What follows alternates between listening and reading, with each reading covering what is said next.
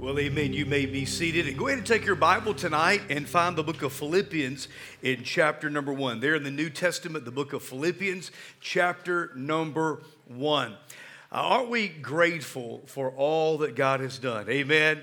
Oh, we praise Him for all that He's done, and not only what He has done, but even what He is doing what he's doing in our lives now.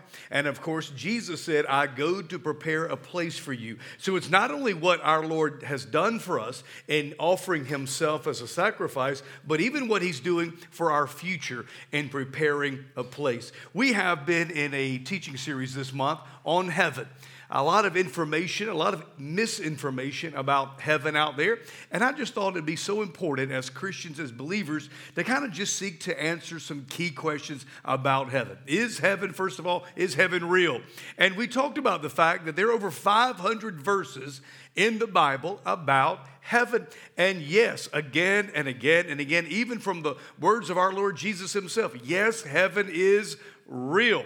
And it is that forever home for every believer, every child of God. And then we begin to talk about, well, what is heaven like? And we begin exploring the book of Revelation and the new heaven and the new earth. And then last Sunday night, we just learned together from Scripture what will we do in heaven? Will we just float around on clouds and play our harps? What, we, what will we do? And, uh, and we talked about that. What does the Bible say? And we'll have responsibilities there. We'll be serving the Lord there.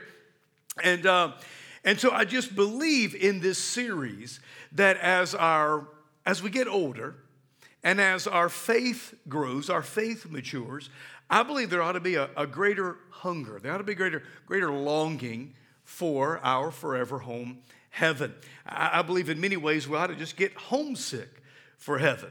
In fact, the Apostle Paul said this Philippians chapter 1. Let's just stand for the reading of God's word. Paul says, that is, at verse number 20, as it is my eager expectation and hope that I will not be at all ashamed, but that with full courage now, as always, Christ will be honored in my body, whether by life or by death. And for to me, to live is Christ, and to die is gain.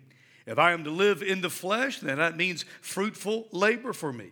Yet which I shall choose, I cannot tell. I am hard pressed between the two. My desire to depart and be with Christ, for that is far, far better. May God bless the reading of His word. You may be seated. If you were to Google the word heaven, there's, I mean, millions and millions of, uh, of articles and things that you can read. So much information out there about heaven and so much misinformation. In fact, I just believe that m- many of the things that Christians say or believe about heaven, quite simply, are just wrong.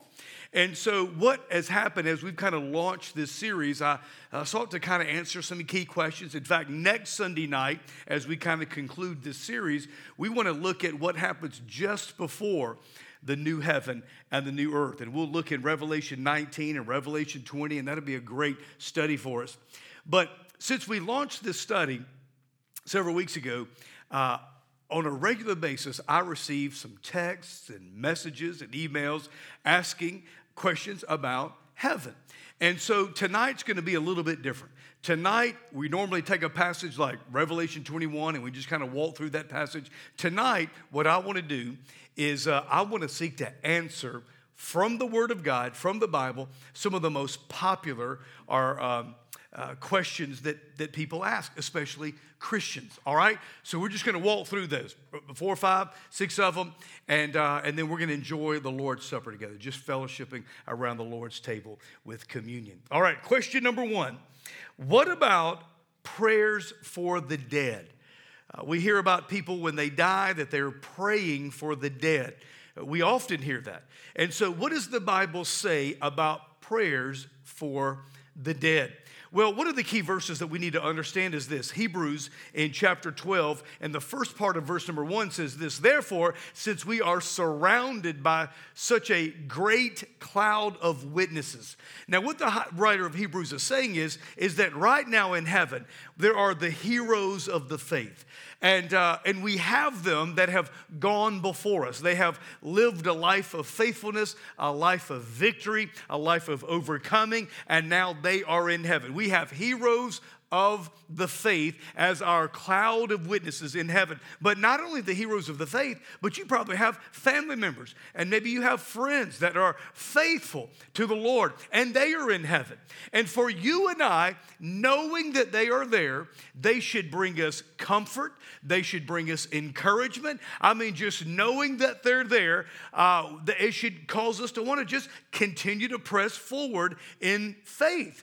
Well, the Bible, by the way, doesn't say anything. Never, nowhere are we told in the Bible to intercede for the dead. Nowhere, Old Testament, New Testament, nowhere in Scripture are we taught to pray for the dead. In fact, to believe that is to believe in a second chance after death. And again, nowhere in the Bible are we taught that after you die, there's another opportunity for change. In fact, there's some people who believe that if you die and these people were not people of faith, that if you pray for them, that over time, prayers being lifted on their behalf, then somehow there's a second chance for them and perhaps they can make it into heaven. Again, nowhere in the Bible are we taught that, and nowhere in the Bible are we taught that there's a opportunity for a second chance after death. All right? Question number one. All right, question number two. Are what about out of body experiences or near death experiences? Are they real?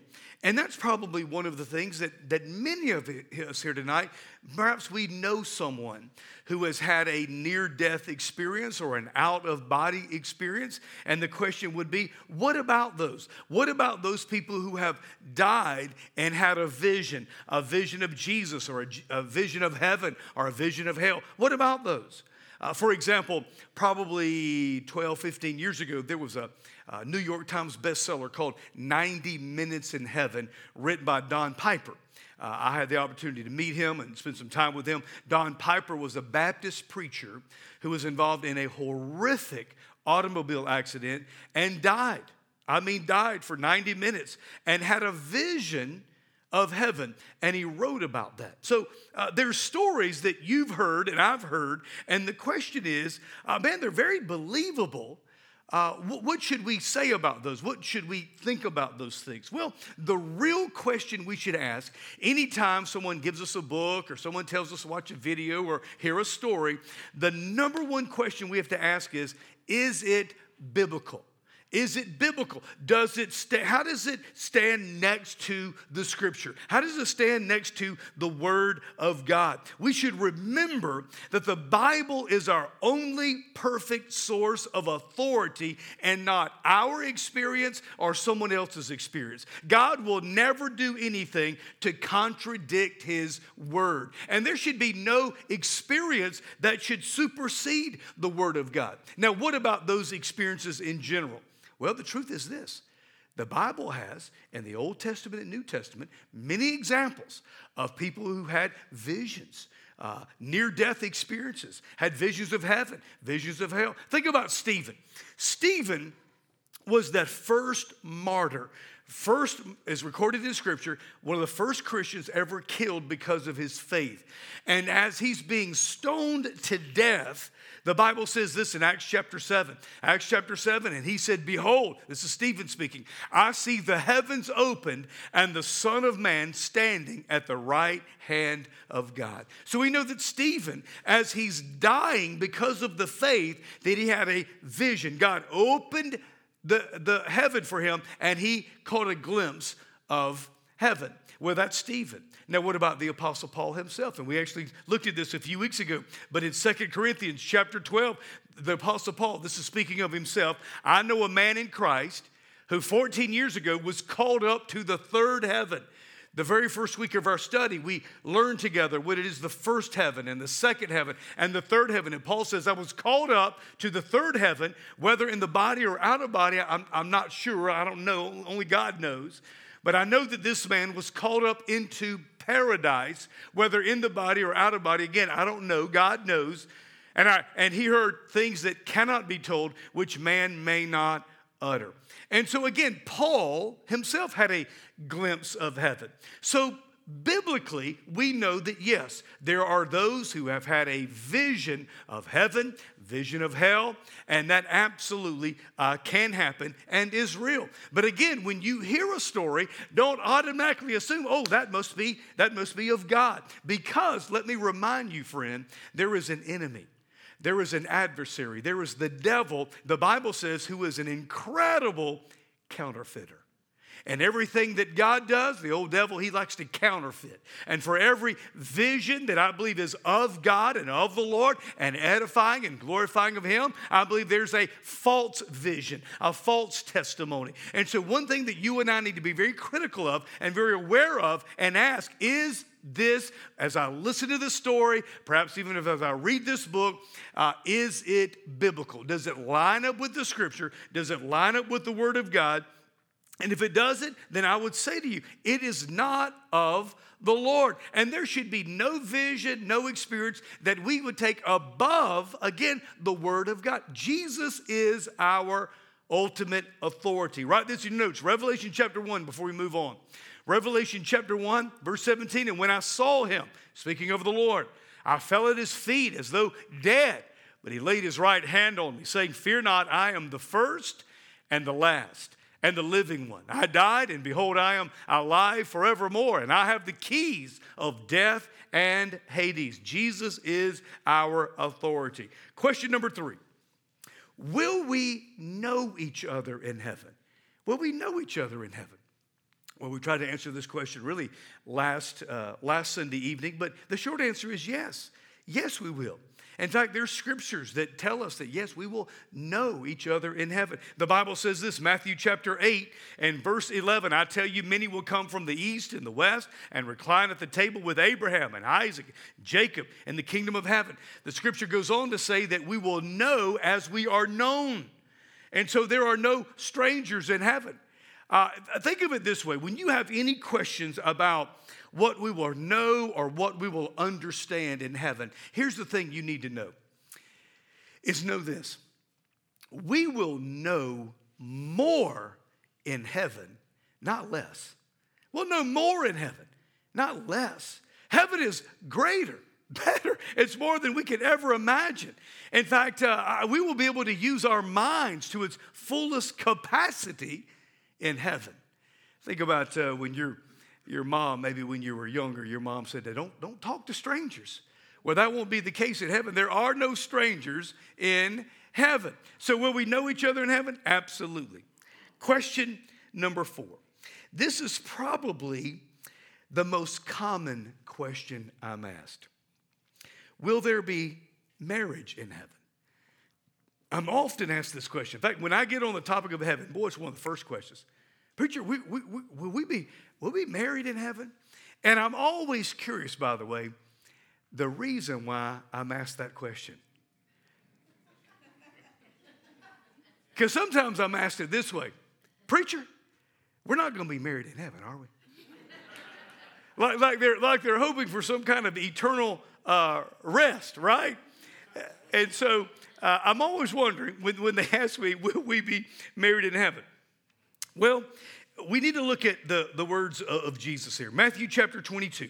Matthew 22, verse number 34. In the resurrection, they'll neither marry nor are given in marriage, but are like angels in heaven. And I want to be honest, this is probably, as we think about heaven and eternity, this is one of those things that I probably struggle with the most because I don't fully grasp it, I don't understand it.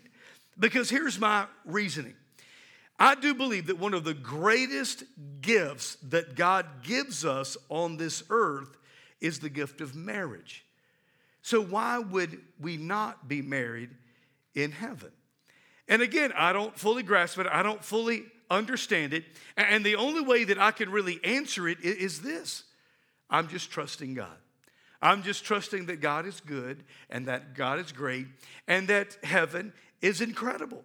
And, um, and so I'm just guessing that if it's not like this, you know, uh, like it is on earth, then, then here's what we know. Let me put it this way. The reason I'm able to trust God in this is because, again, God is good, God is faithful, and God, God would never withhold from us.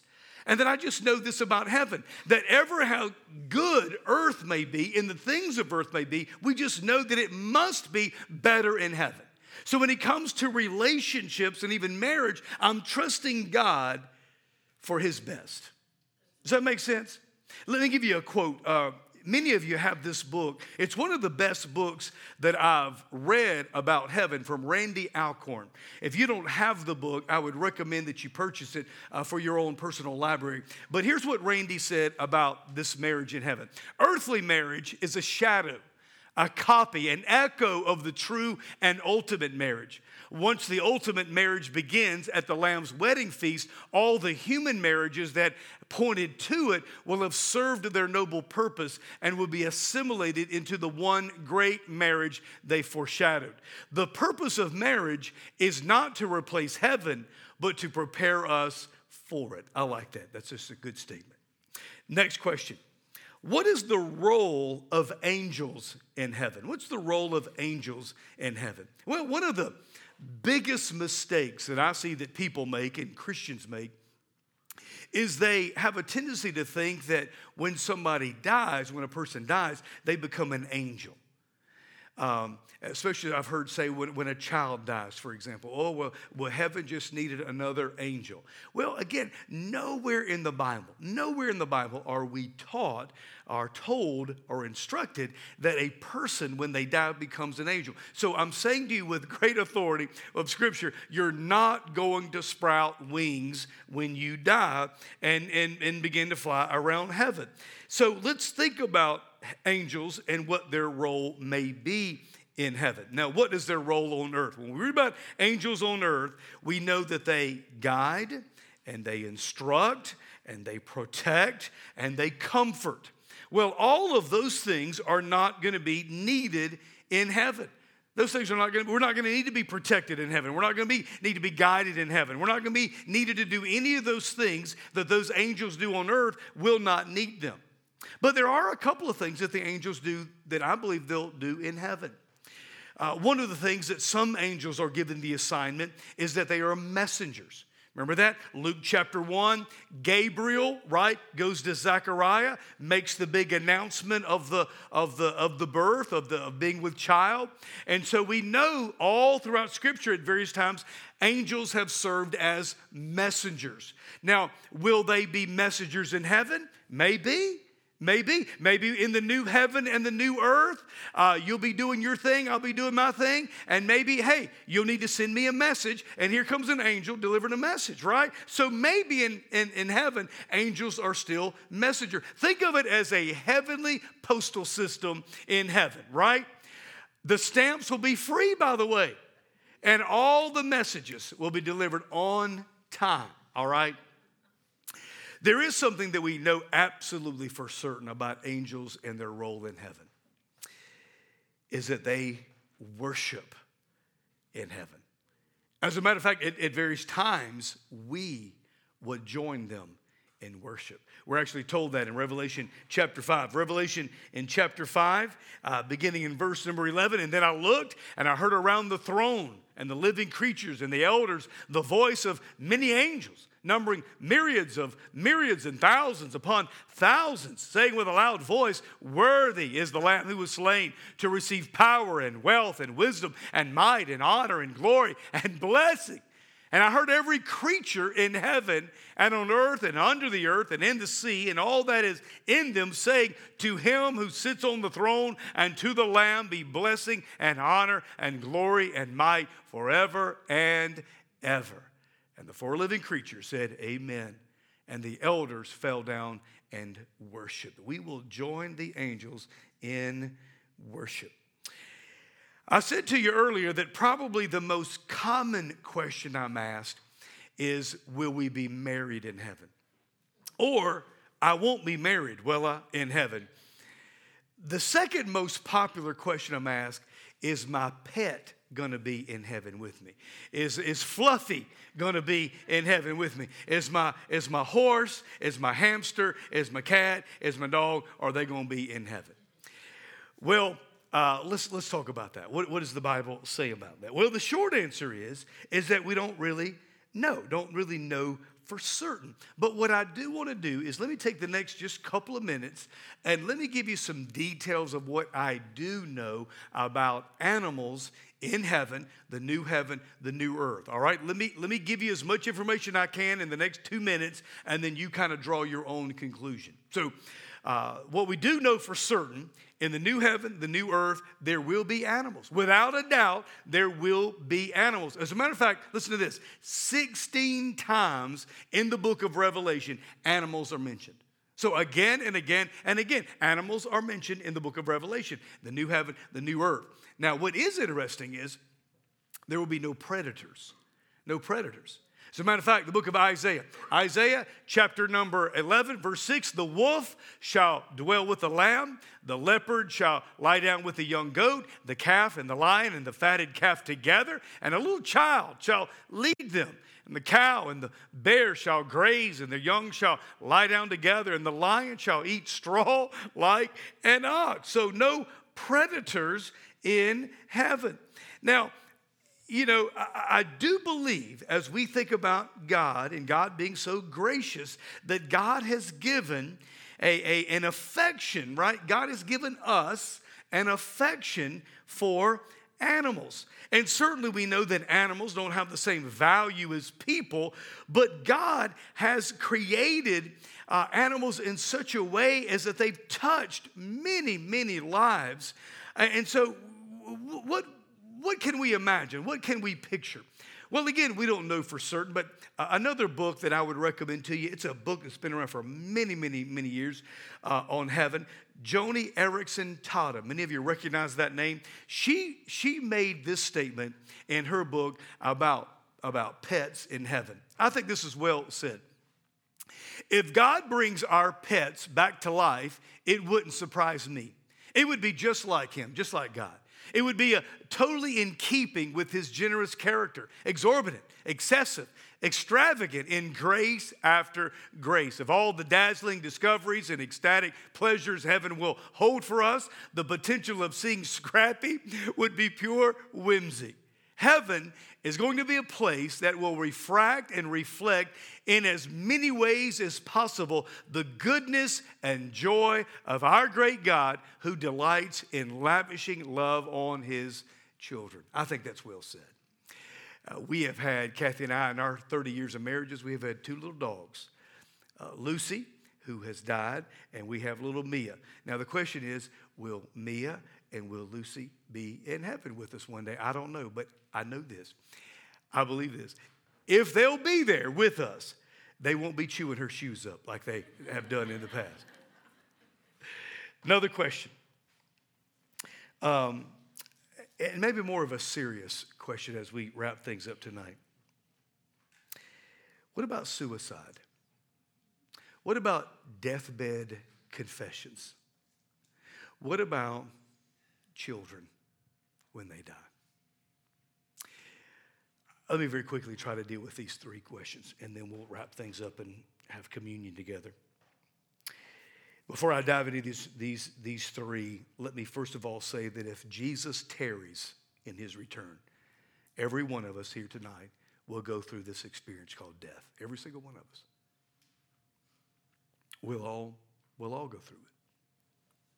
Let me, let me deal with probably the easiest one first uh, deathbed confessions. Is it possible for someone who live a life, a long life, a lengthy life, in absolutely rebellion against God, and in the last days, last breaths of their life, they turn from their sin and trust Christ?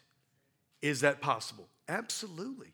Absolutely. Do you remember the story in Luke's gospel? Remember Jesus hung on that cross, suffering and bleeding and dying, and there was the one thief, and there on his left was the other thief, and the one thief rebuked the other because he was condemning Jesus, mocking Jesus.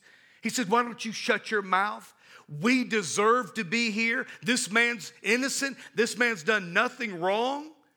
And then he turns to Jesus and he says, What? Remember me when you come into your what? Your kingdom. Remember what Jesus said back to him? Today you will be with me in paradise. So, is it possible for a, a person to live a life of, of hatred and bitterness and rebellion and at the end of his life, repent and come to faith? Absolutely. But here's what I want to say to you there's two sides to this. Does it happen? Yes. I've seen it, I've witnessed it. This morning at our West Mobile campus, we baptized an 86 year old man. Baptized a 20 year old young lady and an 86 year old man. Can you live your whole life and, and then turn to faith? Absolutely. But listen to me, it's very rare. So if you're thinking you're going to live your life and maybe sometime toward the end of your life you're going to trust God, friend, I would not place your eternity, on that. Because what happens is what I've seen more often than not is a hardness of heart, a callousness. And even, even recently, visiting a man in the hospital, even in his last breaths, rebellion against God. It happens, but it's rare. What about suicide? There's actually accounts in the Old Testament about people who've killed themselves. Can, can, a, can a Christian who commits suicide, will they go to heaven? There are some people who I would say falsely believe that it is the unpardonable sin. Nowhere in the Bible does it say that is the unpardonable sin. They believe that because they think that it is the unpardonable sin and because the last thing that they did before they died was committed a sin. But again, nowhere in Scripture. As a matter of fact, uh, the question is does it disqualify you from heaven? No, the only thing that disqualifies you from heaven is not trusting and believing in Jesus Christ for the forgiveness of sins. In fact, I have conducted the funerals of, of Christians who have, who have found themselves in a place of hopelessness and a lack of peace and, and of purpose, and I believe listening to the lies of the enemy and that have ended their own lives. And so, what qualifies a person for heaven is the trusting in Christ for the forgiveness of sins. What about a child? What about a miscarriage? What about the child? Well, uh, I, I think that we have a great amount of biblical evidence that says that a baby, a child, before they come to that age in which they can acknowledge and understand right from wrong, before that point, they are under the covering and protected by God. Let me give you a couple of instances. Uh, King David. King David in Bathsheba had a, a little baby, a little boy, and he died.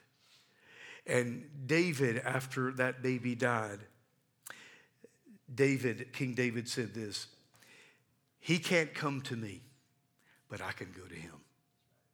And so I just believe that there's proof, there's biblical evidence that, um, that before a child comes, in fact, John MacArthur made this statement. I want to look at it together. Little children have no record of unbelief or evil works, and therefore there is no basis for their deserving an eternity apart from God. They are graciously and sovereignly saved by God as a part of the atoning work of Jesus Christ. I think that's just very well said. Let me remind you of the words of Jesus, Matthew chapter 18. Matthew chapter 18. So it is not the will of my Father who in heaven that one of these little ones should perish. Jesus said, What? Don't hinder the little ones from coming. I believe there's much biblical evidence that tells us that children, babies that, that die, are in the care of our Lord. One final question, we're done. This is probably the most important question that we could deal with tonight. The most important question is Will you be in heaven? Will you be in heaven? And by the way, this is a question that your father can't answer for you, your mother cannot answer for you, your son, your daughter cannot answer for you. This is the question that only you can answer. Is will you be in heaven?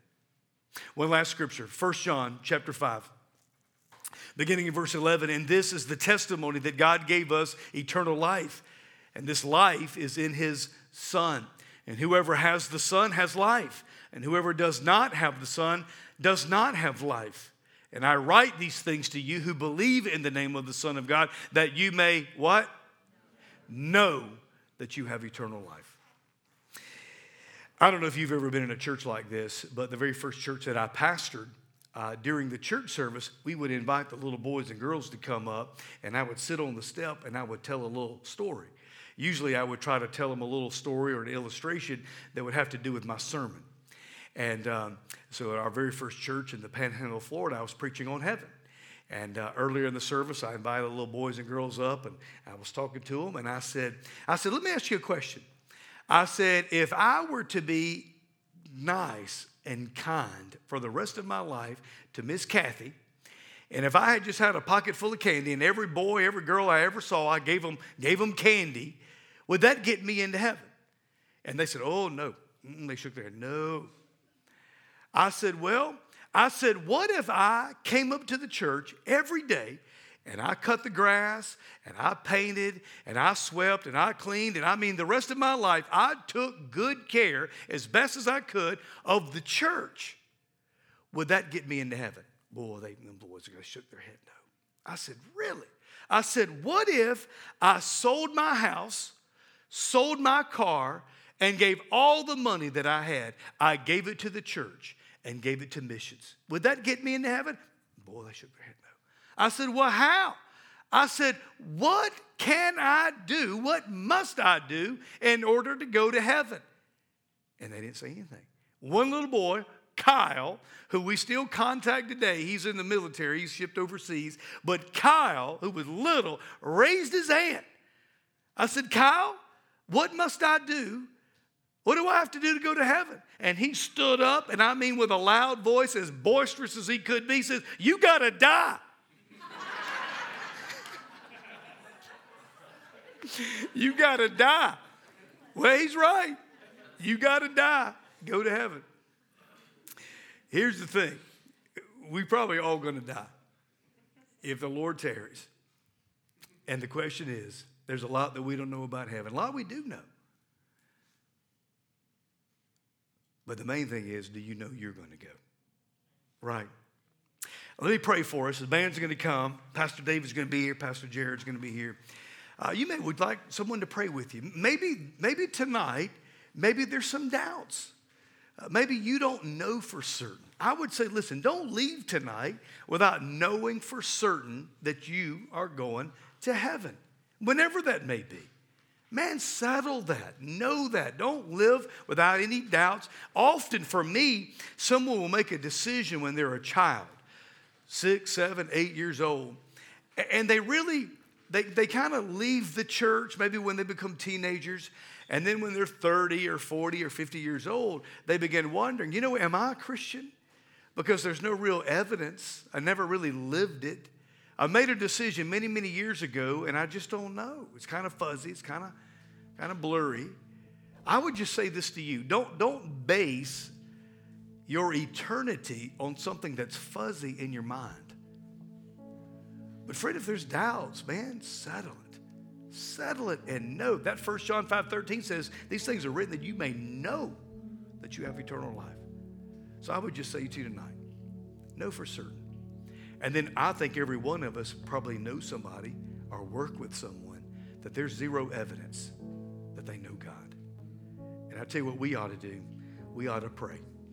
We ought to pray for the conviction of the Holy Spirit, and we ought to pray pray for an opportunity to have a gospel conversation. Even if they're 86 years old, they can trust God and be radically saved. How about this? Would you just bow your head for a minute? Can I do this? I'm not going to embarrass you, but I feel led to do this. I haven't done this all day, but I do feel led to do this tonight. And I promise you, I won't embarrass you. I promise you, no one here will. But as your head bowed, your eyes are closed, nobody looking around, but if you would just say this, Alan, I'm not sure. I'm just not 100% sure. And Alan, all I'm asking you to do is just pray for me because I, I, don't have that certainty that if and when I die, I'll go to heaven. And Alan, would you just pray for me? Would you just do this? And I promise you, I'm not embarrass you. Would you just slip your hand up a little bit so I can see it? Would you just slip your hand up so I can pray for you? Slip your hand up. Thank you so much. Anybody else? Just slip your hand up. Say, Alan, would you pray for me that I would have that kind of assurance? Just slip your hand up. Okay. Let me pray for us. Heavenly Father, in these next moments, we're going to be praying for those that we know, that we love, that we care about, that they would have the assurance of heaven.